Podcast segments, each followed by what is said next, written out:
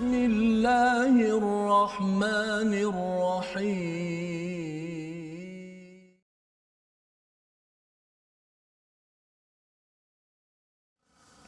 إني وجهت وجهي للذي فطر السماوات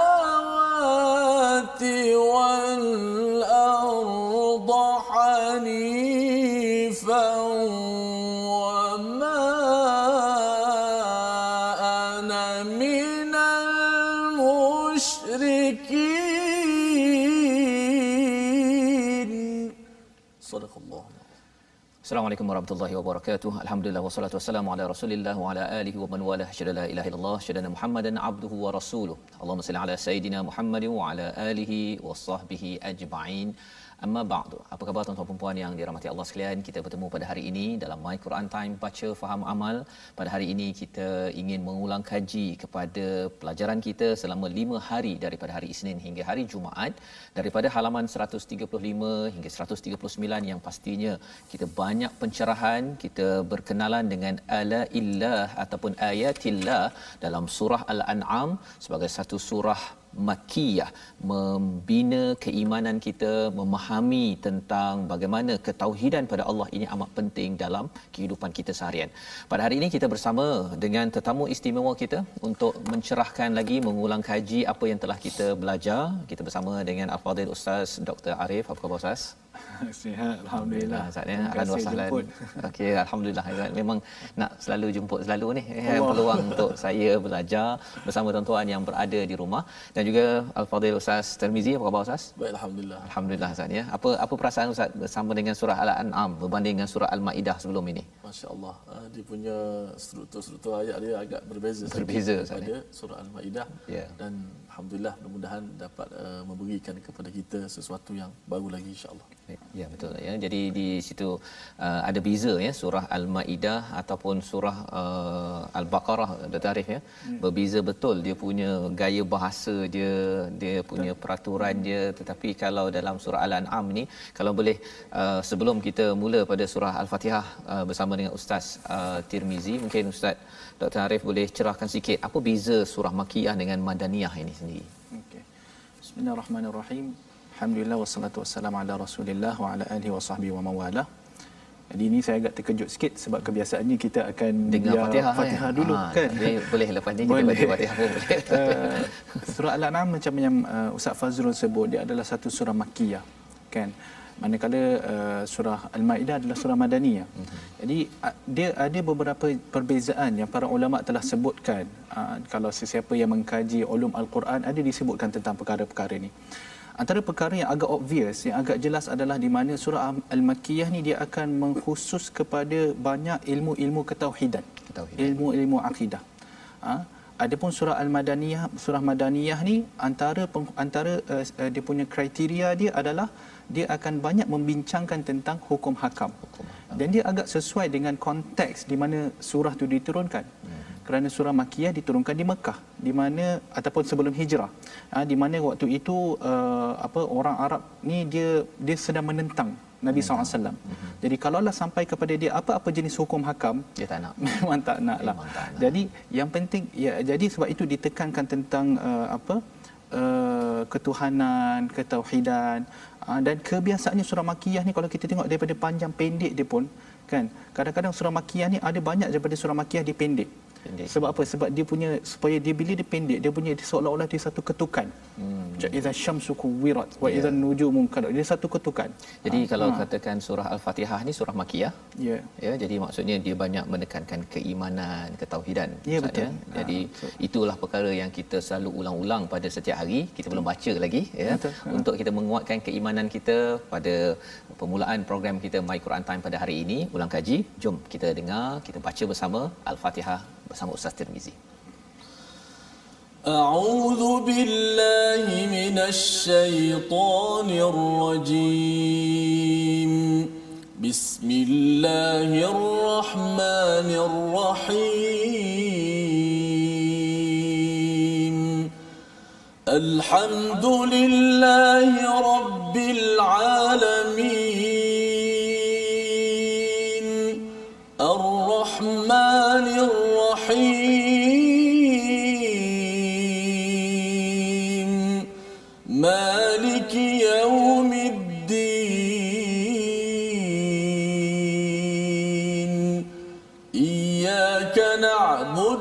وإياك نستعين.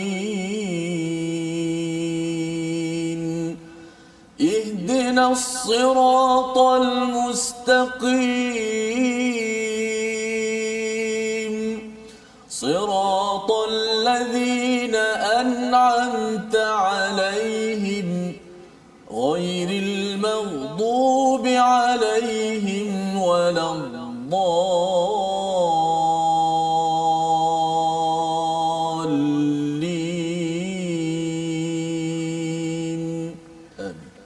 Rabbal alamin. Begitulah bacaan daripada surah Al-Fatihah sebagai penguat iman kita uh, Dr. Arif ya, ya. Uh, yang dimaklumkan tadi bila kita pada setiap hari membaca surah Al-Fatihah dalam solat kita walaupun kita mungkin uh, bercakap tentang undang-undang tetapi kita masih lagi perlukan keimanan itu dibina, diutuhkan kerana kalau ianya uh, lemah bila kita ada sumber peraturan kita nak melaksanakan peraturan kita mungkin akan rasa lemah dan itu yang dimaklumkan oleh Dr. Arif sebentar tadi doktor ya jadi kalau katakan dari segi susunan uh, surah dalam al-Quran ini dia ada uh, Fatihah kemudian Baqarah Ali Imran An-Nisa ini penuh dengan uh, madaniyah kemudian masuk pada surah Al-An'am ni makiyah kan surah. Uh, jadi uh, susunan ini uh, kalau Ustaz boleh doktor boleh terangkan sikit dia punya uh, ada tak dia punya implikasinya bila Baqarah dulu mula kan? Pasal itu boleh kata berat juga tu.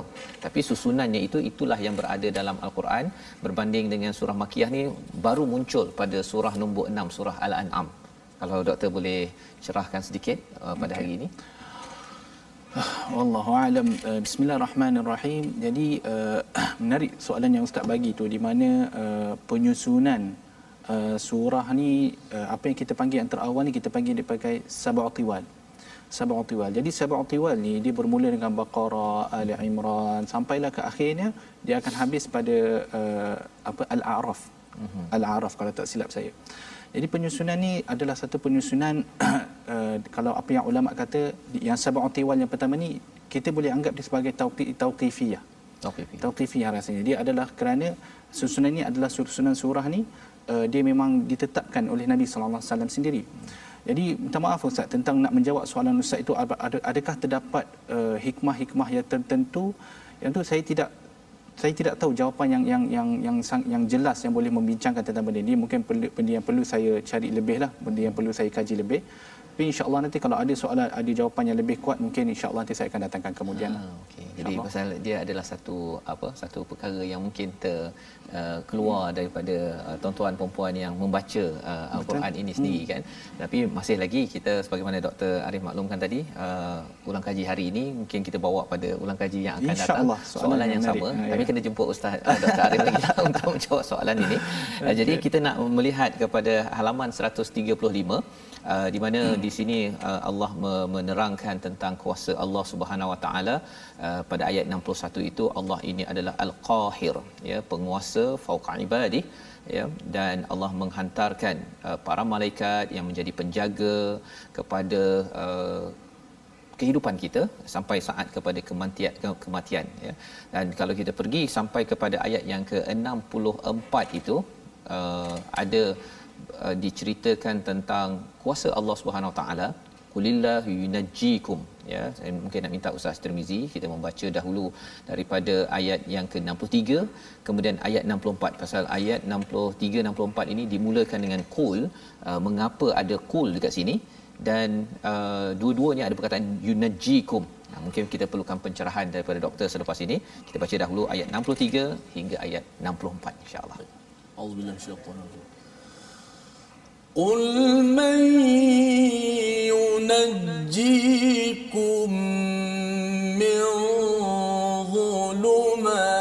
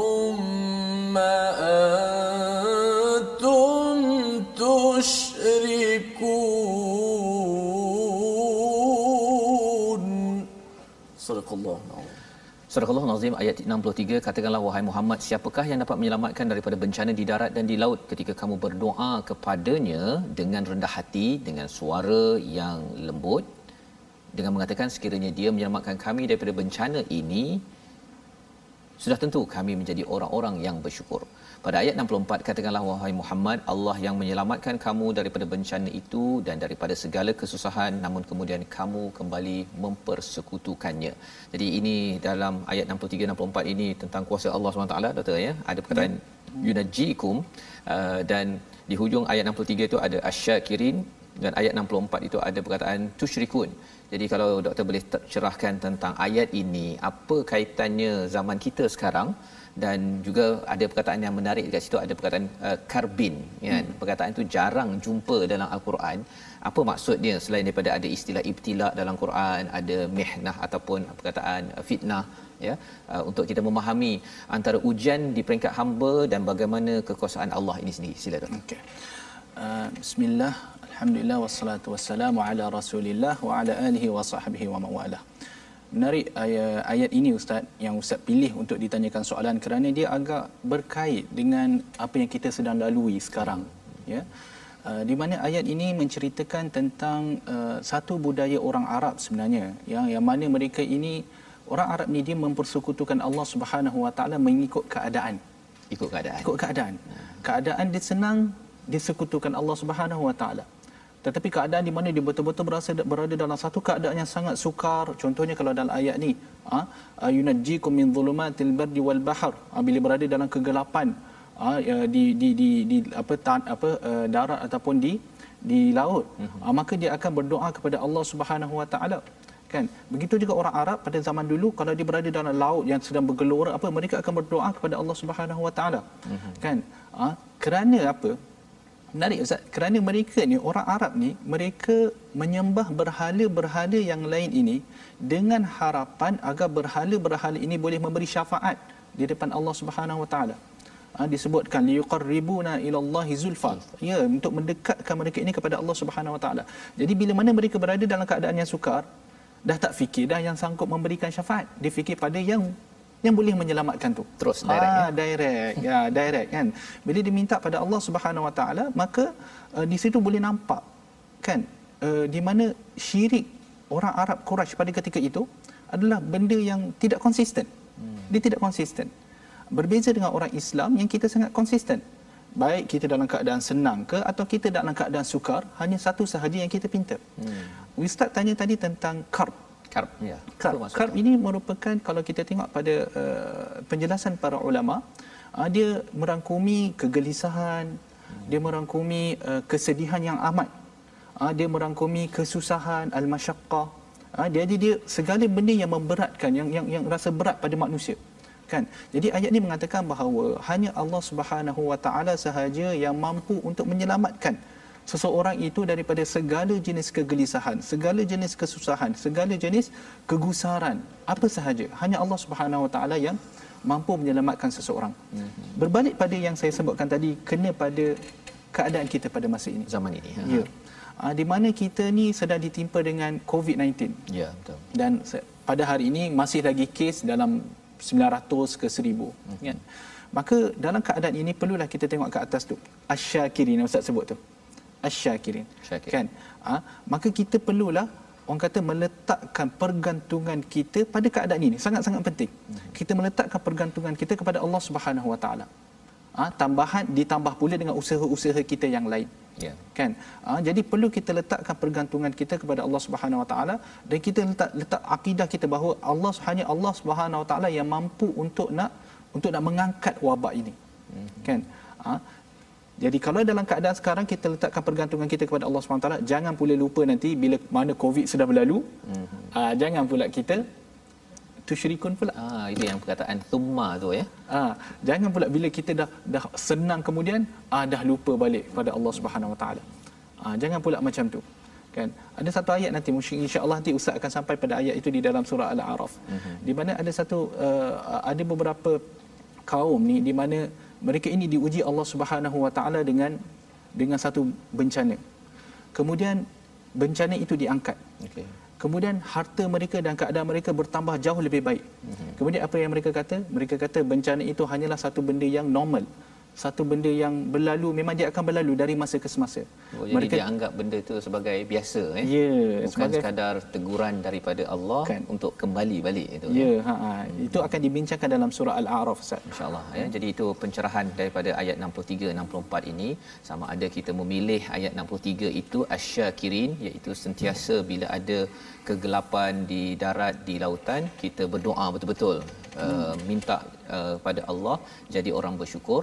Bukannya uh, bila dah diselamatkan uh, bila susah itu lepas dah senang dia jadi tusyrikun pula. Katanya itu perkara yang Allah ingatkan kerana psikologi itu pilihan itu biasanya boleh berlaku kepada saya kepada tuan-tuan yang berada di rumah.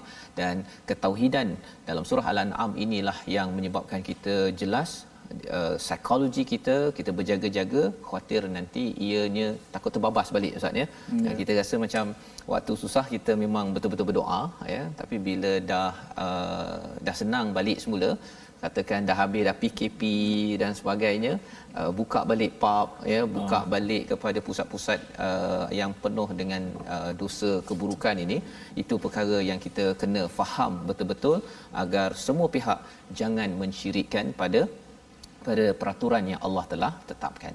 Jadi ini pelajaran daripada halaman 135 yang kita nak pergi kepada halaman 136. Mari sama-sama kita lihat satu ayat iaitu ayat 69 ayat pertama di atas sekali muka surat 136 untuk dibaca oleh Ustaz Tirmizi. Sila Ustaz.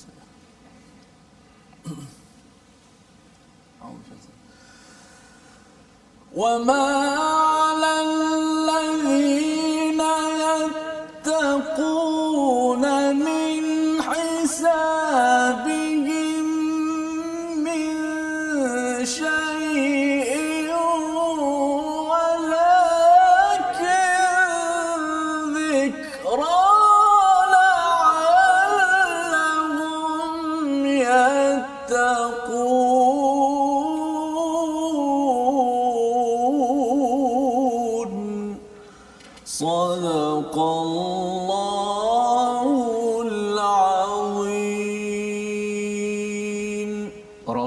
Bertakwa tidak ada tanggungjawab sedikit pun atas dosa-dosa mereka orang kafir tetapi wajib wajib untuk mengingatkan mereka agar bertakwa. Uh, ayat ni pendek je uh, doktor tapi uh, dia ada satu peringatan besar ni uh, orang bertakwa. Uh, cuba cerita sikit doktor apa sebenarnya yang berlaku dan kesannya yang kita nak ambil tindakan lah waktu hmm, zaman yeah. kita tak naklah jadi macam tadi tu kan bila cakap hmm. uh, bila dah diselamatkan thumma lahum tusyrik uh, yusyrikun ya uh, kita tak nak jadi perkara perkara tersebut thumma antum tusyrikun jadi silakan doktor uh, ayat ini kalau kita lihat pada ayat sebelum dia iaitu ayat yang ke-68 hmm.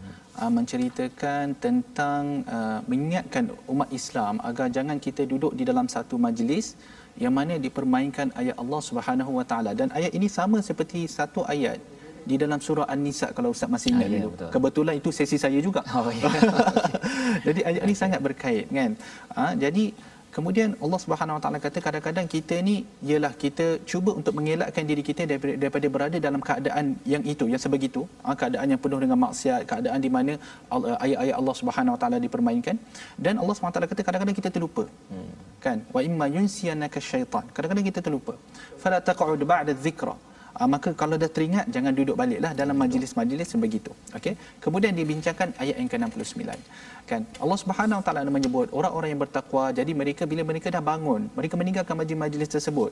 Kan? Hmm. mereka mereka tidak akan dikira bertanggungjawab atas apa yang terjadi dalam majlis itu. Hmm. kan? Mereka tidak di, di, tidak Allah Subhanahu Wa Taala tidak akan samakan mereka dengan orang-orang yang duduk dalam tu. Contoh orang yang duduk di dalam satu majlis yang penuh dengan minum arak apa semua. Kan? Jadi orang itu bangun tidak duduk dalam majlis itu jadi dia tidak dikira berdosa. Ha, kalau dia duduk terus duduk bersama-sama dengan mereka sama juga layan sama-sama kan? Innakum idzam mithluhum. Kalau saya ingat lagi dulu ya, dan di dalam surah uh, an-nisa. jadi sama sahaja. Jadi ayat ini pula menyebut kalau dia bangun dia tinggalkan benda macam tu maka dia tidak dikira berdosa. Itu yang pertama. Kemudian yang kedua walakin zikra. Adakah dia tinggalkan dia tinggalkan macam tu sahaja?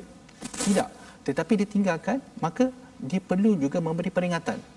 Maka ini dalam ini kita bincangkan tentang al-amru bil ma'ruf wan nahyu 'anil munkar kan Ha, kerana keistimewaan umat yang Allah Subhanahu Wa Taala pilih sebagai umat yang terakhir ini disebutkan di dalam surah Ali Imran kalau tuan-tuan dan puan-puan semua masih ingat di mana Allah Subhanahu Wa Taala menyebut kuntum khaira ummah. Antum ni awak ni semua adalah umat Islam adalah sebaik-baik umat. Kenapa? Tak Ta'muruna bil ma'ruf wa tanhauna 'anil munkar. Ha, kamu menyuruh kepada kebaikan dan kamu mencegah kemungkaran. Wa tu'minuna billah dan kamu uh, apa beriman kepada Allah Subhanahu Wa Taala. Jadi peranan kita uh, perlu kita faham bahawa adalah wajib bagi setiap muslim untuk melaksanakan al-amru bil ma'ruf dan juga mencegah kemungkaran mengikut kemampuan masing-masing. Masing-masing. Ah, ya. mengikut kemampuan masing-masing. Itu yang Nabi sallallahu alaihi wasallam pernah sebut dulu Ustaz. Kan?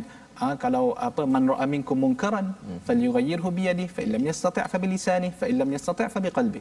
Kan kalau ada sesiapa di kalangan kita yang nampak satu-satu benda yang mungkar, maka hendaklah dia mengingkar kemungkaran itu kalau dia mampu dengan tangannya, kalau tidak mampu dengan lidahnya, kalau tidak mampu dengan hatinya. Yang penting kena buat kena buat ya maksudnya yeah. zikra itu paling rendah sekali daripada hati ya memberi peringatan tu maksudnya kita yeah. tak suka yeah. Uh, agar dia jangan jadi sampai kita pun misluhum kan sama yeah. sekali sama. dengan uh, mereka pasal itu cara uh, normalize uh, bagaimana seseorang itu daripada uh, orang baik tetapi akhirnya jadi bekas orang baik ha kan ini satu istilah yang uh, baru ni ada satu forum uh, wacana uh, beliau adalah uh, bekas panduan dia kata eh, lebih bagus kita ini kita mungkin buat silap tapi kita bekas orang buat silap. Jangan hmm. sampai kita ni buat baik tetapi lambat laun jadi bekas orang buat baik.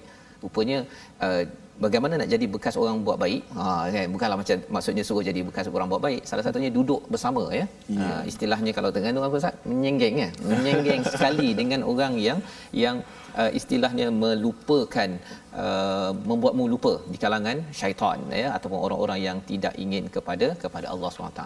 Jadi uh, peranan ataupun fungsi pada ayat 69 ini bagi kita semua tuan-tuan mungkin dekat Facebook boleh share ya boleh komen kata saya tak setuju ataupun kalau perkara itu tuan-tuan ada kuasa ya maka kita sebagai pemimpin akan melaksanakan apa yang perlu kita baiki tetapi bukan untuk diolok-olok ataupun di gurau sendakan hal-hal agama yang mentauhidkan Allah Subhanahu taala. Jadi ini pelajaran daripada um, halaman 136. Kita berehat sebentar.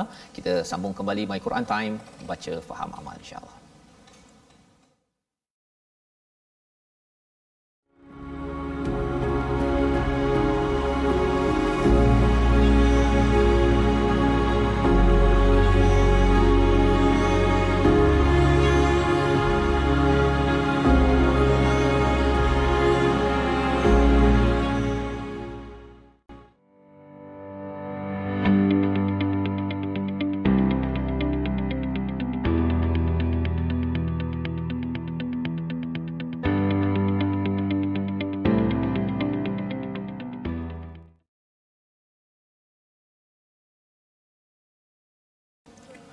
Alhamdulillah, terima kasih kepada semua penonton-penonton, sahabat-sahabat yang sentiasa istiqamah dengan My Quran Time, baca faham amal. Alhamdulillah kita dengar pencerahan daripada Dr. Muhammad Arif tadi dan juga Ustaz Fazrul. Kerana kita ni adalah satu umat yang terbaik, khaira ummah. Ha, kerana kita sentiasa uh, menyuruh kepada kebaikan dan kita uh, menentang kepada kemungkaran dan kita menjadi hamba Allah yang sentiasa beriman kepada Allah Subhanahu Wa Taala. Alhamdulillah. Ha, Ustaz Faz ya? Bagaimana uh, kupasan daripada Dr. Arif tadi kalau boleh kita nak minta sikit lah uh, Dr. Arif uh, boleh baca sikit Quran kerana uh, untuk uh, uh, penonton Dr. Muhammad Musa ni uh, ketika zaman sekolah-sekolah di Mak Tafi dulu pernah mewakili uh, negeri Selangor ke peringkat kebangsaan dan pernah juga mewakili Malaysia sebenarnya ke antarabangsa eh uh, peringkat antarabangsa di Mekah okay. uh, ketika bersama dengan abang saya bukan saya lah bersama dengan abang saya okey uh, bersama baca al-Quran secara hafazan jadi kalau dapat saya biasanya uh, apa pentadabur ulang kaji ni dia tak baca tapi hari ini special, special sikit Ustaz ya pasal baca ini. dan terus tadabbur. Okey. Jadi kalau nak baca kita minta Ustaz uh, baca doktor baca ayat 74 doktor ya pasal ini uh, dibawakan kisah Nabi Ibrahim. Hmm. Kisah Nabi Ibrahim biasanya kita tahu ada surah Ibrahim. Yeah. Tetapi yeah. kali ini dalam surah Al-An'am ada dalam surah Saffat ada surah uh, kisah Nabi Ibrahim. Jadi ada cerita menarik dalam surah ini ayatnya kita baca ayat 74 dan lepas tu siap tadabbur sekali. Ha ya, pasal itu harapan kita ustaz ya. Harapan kita kalau boleh pelajar pelajar tahfiz selepas ini dia baca dia tadabbur terus. Ha biar, biar hafal dengan tadabbur sekali. Saya Sekali. rasa diperangkap rasanya. Okey. Okey. Silakan. Bolehlah. Dua ayat eh, tujuh empat tujuh lima. insya-Allah. Okey. Ah, tapi bacaan saya bacaan biasa je lah Ustaz, tak apa ya. Allah, Masya Allah. أعوذ بالله من الشيطان الرجيم. بسم الله الرحمن الرحيم.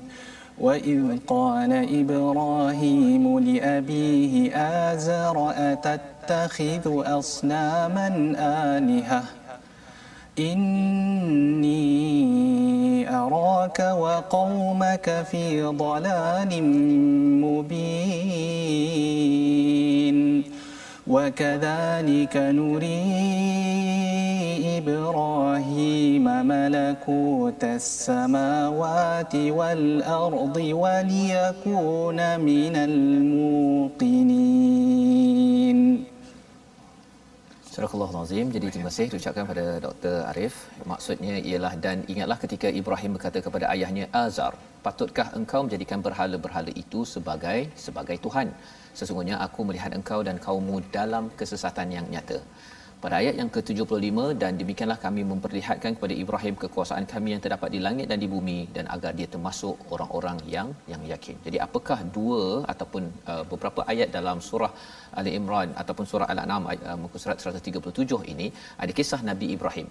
Dalam uh, surah Ibrahim ada kisah Nabi Ibrahim. Dalam surah Safat ada kisah Nabi Ibrahim. Dalam uh, surah Al-A'la ada suhufi Ibrahim wa Musa.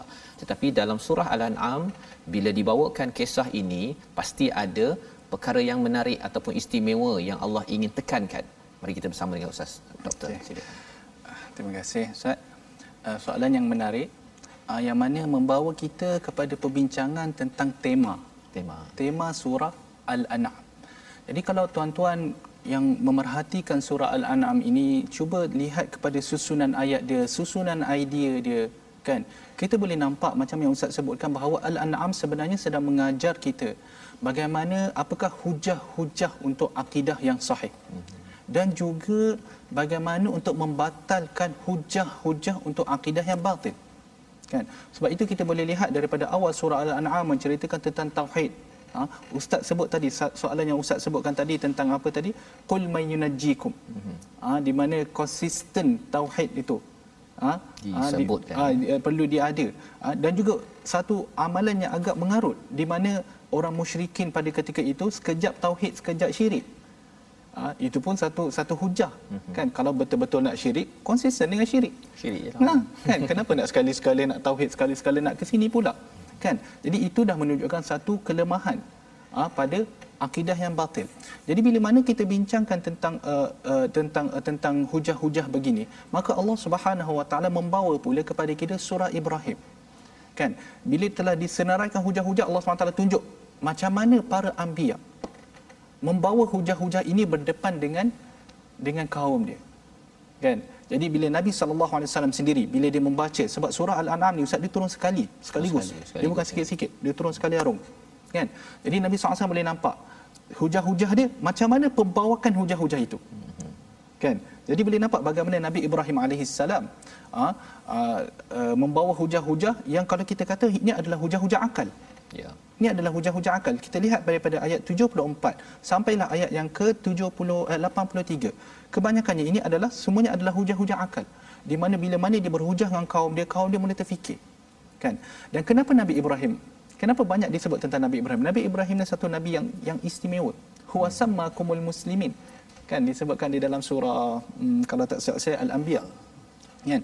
Jadi Nabi Ibrahim ini dia ada satu uh, makam yang istimewa di kalangan orang Arab pada ketika itu. Pada pada pada, pada di, di Mekah. Maksudnya mereka memandang mulia Ya, kepada Nabi mereka Ibrahim memandang mulia kepada Nabi Ibrahim alaihissalam. Ha? Bahkan kalau kita tahu orang Yahudi dengan Nasrani pun dia claim Nabi Ibrahim tu dia punya juga. Dia punya. Jadi ni Nabi ni Nabi rebutan lah orang kata. Nabi Dia yang kira hot selebriti juga lah ni. Oh, kan? ya betul. Kalau zaman sekarang ni dah berjuta-juta follower Ah, ni. ya. Okey. Ya betul. Ah, jadi Nabi Ibrahim ni satu nabi yang di mana di bawah dia ada zuriat-zuriat para-para anbiya. Kan Nabi Ibrahim. Jadi sebab itu dibawakan Nabi Ibrahim dan bila Nabi SAW baca dia dia termotivated termotivated untuk mem, untuk meneruskan dakwah yang dibawa oleh Nabi Ibrahim alaihissalam. Jadi menjawab soalan Ustaz tadi, kenapa kisah Nabi Ibrahim diletak? Dia nak menunjukkan bagaimana nak apply saya apa yang saya nampak bagaimana aplikasi hujah-hujah yang disebutkan sebelum ini bagaimana nanti akan kalau kita nak bawa berdepan dengan orang-orang musyrikin yang mensyirikkan Allah Subhanahu Wa Taala dengan makhluk-makhluk yang lain. Jadi maksudnya dalam surah Al-An'am ini kisah Nabi Ibrahim diambil sudut tauhidnya. Ya. ya hujah kalau katakan dalam surah Saffat itu mungkin pasal pengorbanan dia ada pelbagai sudut daripada Nabi Ibrahim itu yang dibawakan dan uh, seperti yang kita maklum bahawa uh, Quran ini bukan buku cerita yang kalau buku cerita tu daripada awal sampai akhirnya ialah Nabi Ibrahim dan ikut biasanya ikut uh, kronologi ustaz ni kan Ya. ikut masa tetapi uh, Quran bukannya kitab uh, cerita tetapi kitab hidayah yang uh, Allah nak beri hidayah pasal tauhid. Okey di sini ada kisahnya untuk kita faham yang kita belajar yang kita sudah pun baca pada pada minggu ini. Jadi kita teruskan pada halaman yang ke 138 ya 138 itu ada ayat yang uh, kontroversi. Oh, kontroversi ini pasal apa? Pasal di uh, peringkat sahabat mereka melihat ayat ini memang mengerikan kerana ayat ini berkaitan dengan zoom ya tentang dosa tentang kezaliman tapi kita nak faham dulu kita baca dahulu ayat 82 ini bersama dengan Ustaz Tirmizi silakan Ustaz Ayat 82 Ustaz. ya Okey. Okey, ayat 82 dia ada kaitan rapat juga dengan ayat 81 eh. Tak apa, Ya. tak apa saya baca ayat 82. Insya-Allah nanti akan dicerahkan insya-Allah. Insya-Allah. الذين آمنوا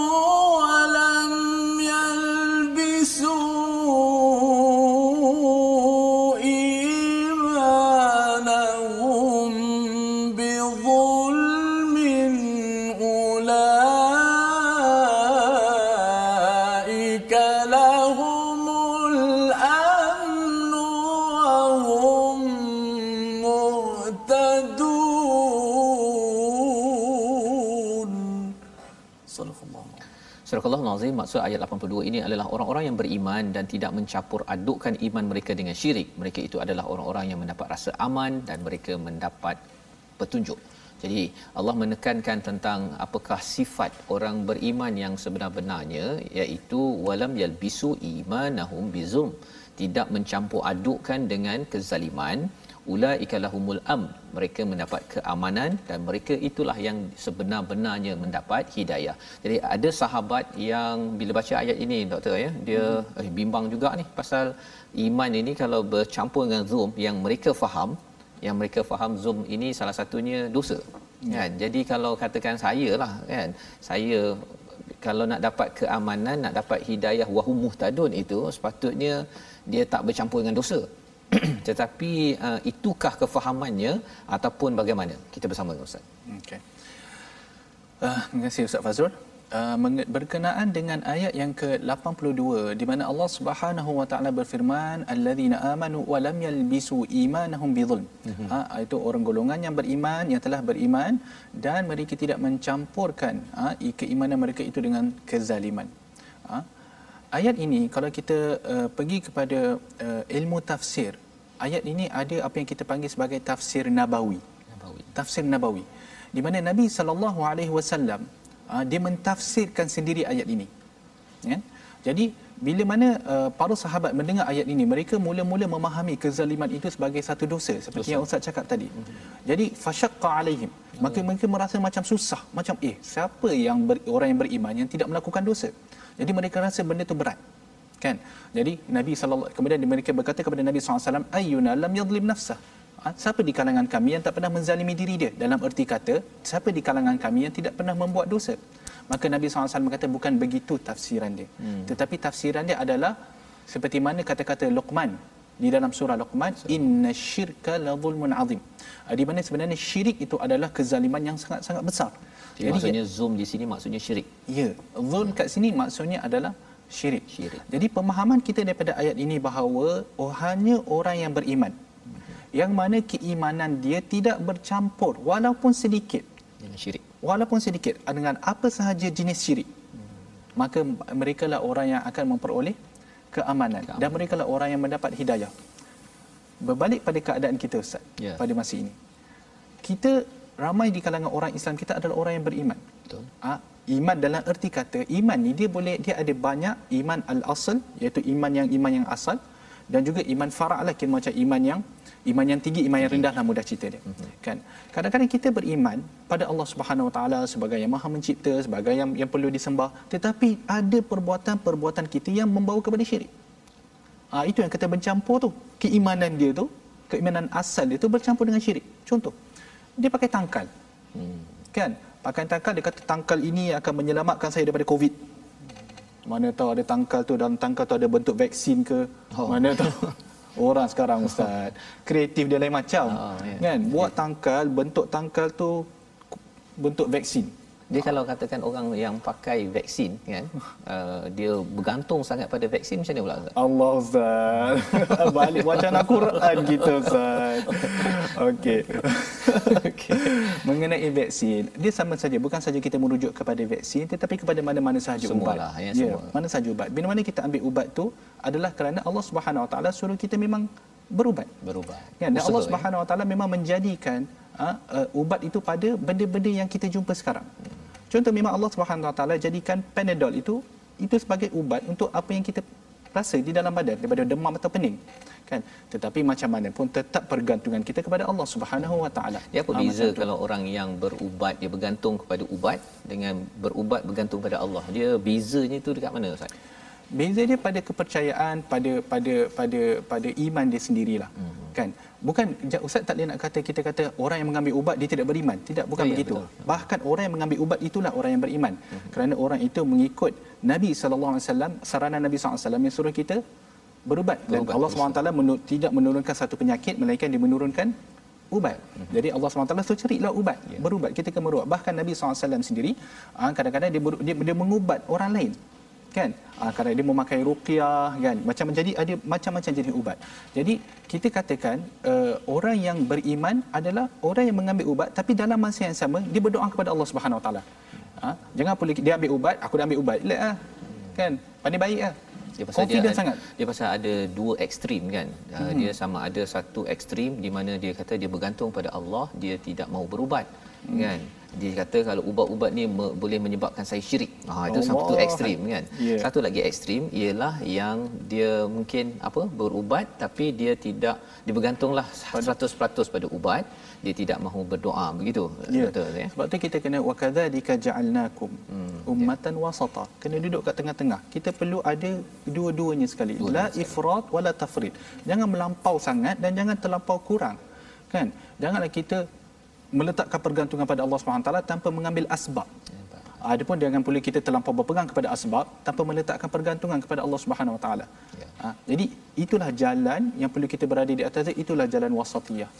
Itulah uh, pelajaran antaranya yang kita dapat daripada halaman 138 ya di mana kita sebenarnya uh, ingin membersihkan tauhid kita tetapi ketauhidan itu tidak menyebabkan kita tidak tidak berusaha. Itu yang kita belajar sedikit daripada halaman ini. Dan sudah tentunya uh, nak dapatkan kefahaman yang sahih ini kita kena selalu merujuk balik kepada panduan kita iaitu al-Quran. Dan ini yang dijelaskan pada halaman 139 pada ayat yang ke-92 ayat yang kita ingin baca amat indah isinya bersama dengan Ustaz Tirmizi. Silakan Ustaz. Ya, Ustaz. 92. 92, masya-Allah. وهذا كتاب أنزلناه مبارك مصدق الذي بين يديه ولتنذر أم القرى ومن حولها والذين يؤمنون بالآخرة يؤمنون به وهم على صلاتهم يحافظون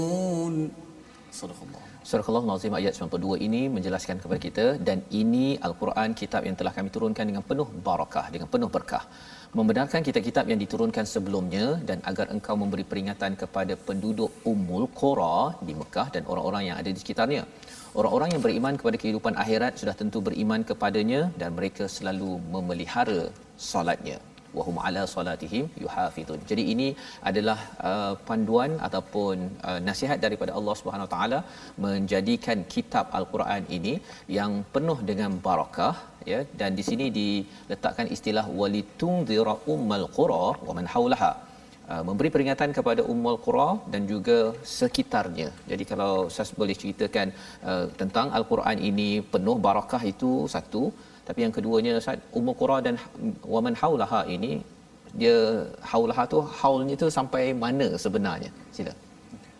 Uh, terima kasih Ustaz. Tentang Al-Quran, keberkatan Al-Quran ini saya rasa telah banyak dibincangkan di dalam sesi kita dan juga di dalam banyak dibincangkan di luar sana. Ha, bahawa Al-Quran ini satu benda yang yang berkat. Ha, yang mana ia akan membawa banyak kebaikan. Kebaikan. Kepada diri individu seseorang, kepada masyarakat, kepada negara. Membawa kebaikan di dunia dan juga membawa kebaikan lebih-lebih lagi di akhirat memberi syafaat kepada pembaca dia, menjaga pembaca dia daripada pelbagai maksiat dan kalau nak cerita keberkatan Al-Quran Ustaz kena buat sesi lain. Sesi lain eh. Banyak okay, kita kita buat wacana lain Ustaz eh. Keberkatan Al-Quran ini sendiri kan? baik. ha, tu kita mungkin boleh terus kepada uh, Ummul Qura. Ummul Qura eh? tadi. Ha. Mengapa difokus kenapa, pada Ummul Qura? Kenapa Ummul Qura? Jadi Ummul Qura ini kerana pertama sekali walitun zira Ummul Qura. Kan saya sebutkan tadi bahawa surah Al-An'am adalah diturunkan di Mekah sebelum hijrah. Uh-huh. Jadi Allah Subhanahu Wa Taala menyebut supaya Allah Subhanahu Wa Taala menurunkan Al-Quran kepada Nabi sallallahu alaihi wasallam agar Nabi sallallahu alaihi wasallam memberi peringatan pertama sekali kepada Ummul Qura. Kepada orang yang di sekeliling dia di kota Mekah. Ummul Qura ini bermaksud kota Mekah. Ah, di kota Mekah sendiri kan? Kerana bila kita berdakwah mulakan dengan orang yang dekat dengan kita. Hmm. kan? Ha, jadi sebab itu di dalam ayat yang lain Allah Subhanahu wa taala menyebut wa anzir ashiratakal aqrabin. Ha, Muhammad berikanlah peringatan kepada ahli keluargamu yang dekat dahulu. Jadi dalam konteks ini berilah ke, berilah kepada umul qura orang Mekah itu dahulu. Kan? Waman haulaha dan kemudian waman haula yang sekeliling dia. Yang ulama sebutkan waman haulaha ini min masyariqil ard ila magharibiha. Seluas-luas ha, seluas seluruh, seluruh dunia. Ah, bahkan disebutkan di dalam hadis Nabi SAW wa bi'ithu ila nasi kaffah hmm. Nabi SAW dibangkitkan antara Nabi SAW dia ada ada lima keistimewaan yang ada pada diri dia yang tidak ada pada pada para-para anbiya yang sebelum ni. Okay. Keistimewaan dia antara yang kita nak sebutkan di sini adalah wa bu'ithu uh, kullu nabi yub'atsu ila qaumi. Setiap nabi itu dibangkitkan kepada kaum dia sendiri. Mm-hmm. Tetapi Nabi SAW dibangkitkan untuk semua Seluruh seluruh umat manusia. Jadi di dalam ayat ini Allah Subhanahu Wa Taala menyebut Ummul Qura. Kenapa dinamakan Ummul Qura? Apa maksud Ummul Qura? Ummul Qura ni adalah ibu bagi segala kota. Kerana itu menunjukkan kemuliaan kota Mekah. Dia seolah-olah satu ibu, satu satu asal. Kerana di situlah ber, ber, ber, berputiknya dakwah Islamiah yang berkembang kepada semua tempat. Di situlah adanya Kaabah. Kan? Ah, dan juga di situlah orang kata Ah, fadilat fadilat segala fadilat yang tidak ada pada tempat pada tempat-tempat yang lain. Dalam masa yang sama ustaz ha, bila kita Nabi SAW bila dia baca ayat ini seolah-olah kan Nabi SAW tahu bahawa dakwah dia akan berkembang. Ha, jadi maksudnya ketika dia, uh, Nabi ini menghadapi cabaran turun ayat ini dalam satu malam itu yeah. maksudnya uh, Umul Qura ataupun Mekah ini akan jadi satu pusat dan Amat. ia akan berkembang. Ya. ya. Jadi amat optimis Nabi yes. ketika membaca ayat ini Kerana sebenarnya. ini dia berkhabaran bahawa dakwah dia akan ada orang lain. Dia akan berkembang ke satu dunia. Mm-hmm. Walaupun pada keadaan itu hanya di Mekah penuh dengan dengan kesusahan, penuh dengan bahaya, tapi dakwahnya akan berkembang. Dan kalau zaman sekarang kalau kita ambil uh, kaedah itu maksudnya uh, selagi ada Mekah dengan Kaabahnya itu kalau orang kata bahawa dunia ini sudah cacam merbah ya pelbagai cabaran yang ada selagi ada Mekah dan ada uh, Kaabah itu uh, dakwah ini tetap juga akan mekar satu dunia. Insyaallah insyaallah Insya ya. Jadi terima kasih ucapkan pada doktor untuk mencerahkan dan kita doa pada Allah SWT uh, kita dah lama tak dapat uh, pergi ke Mekah dah ustaz ya peluang Allah itu. Akbar. tetapi Betul. kita doakan hmm. ada peluang nanti mungkin dengan doktor ke kan? Amin. kita Allahumma dapat ke sana balik semula Allahumma untuk kita sama-sama menghargai kepada perjuangan nabi bersama dengan al-Quran. Kita akhiri dengan doa ringkas dengan bersama dengan doktor. Silakan بسم الله الرحمن الرحيم الحمد لله رب العالمين والصلاة والسلام على رسوله الأمين وعلى آله وصحبه أجمعين اللهم ارحمنا بالقرآن واجعله لنا إماما ونورا وهدى ورحمة اللهم ذكرنا منه ما نسينا وعلمنا منه ما جهلنا وارزقنا تلاوته آناء الليل وأطراف النهار واجعله لنا حجة يا رب العالمين والحمد لله رب العالمين Amin ya rabbal alamin. Moga Allah menjadikan kita sentiasa bersama Al-Quran pada waktu malam dan siang dan kita menjadikan Al-Quran ini sebagai satu pedoman ya. Inilah yang kita ingin gerakkan dalam tabung gerakan Al-Quran, satu platform di mana tuan-tuan boleh bersama dan menyumbang ya dengan nombor yang tertera di mana ini adalah untuk menghasilkan lebih banyak lagi aktiviti-aktiviti program mencerahkan masyarakat dengan al-Quran sehingga kan kita yakin bahawa dunia ini akan berubah apabila Quran ini dicerahkan sebagaimana kita uh, baca sebentar tadi pada ayat 92 nabi dalam kepayahan keadaan cacah merba tetapi bila baca saja ayat 92 surah al-an'am ini nabi bersifat positif kita juga akan sentiasa positif hingga ke hujung usia kita. Kita bertemu lagi pada jam 5 petang, pada jam 11 malam dan juga 6 pagi. Rancangan ini dibawakan oleh Mufas yang mendoakan tuan-tuan terus kita menjaga tauhid kita sampai bila-bila. Kita bertemu lagi My Quran Time, baca, faham, amal insya-Allah.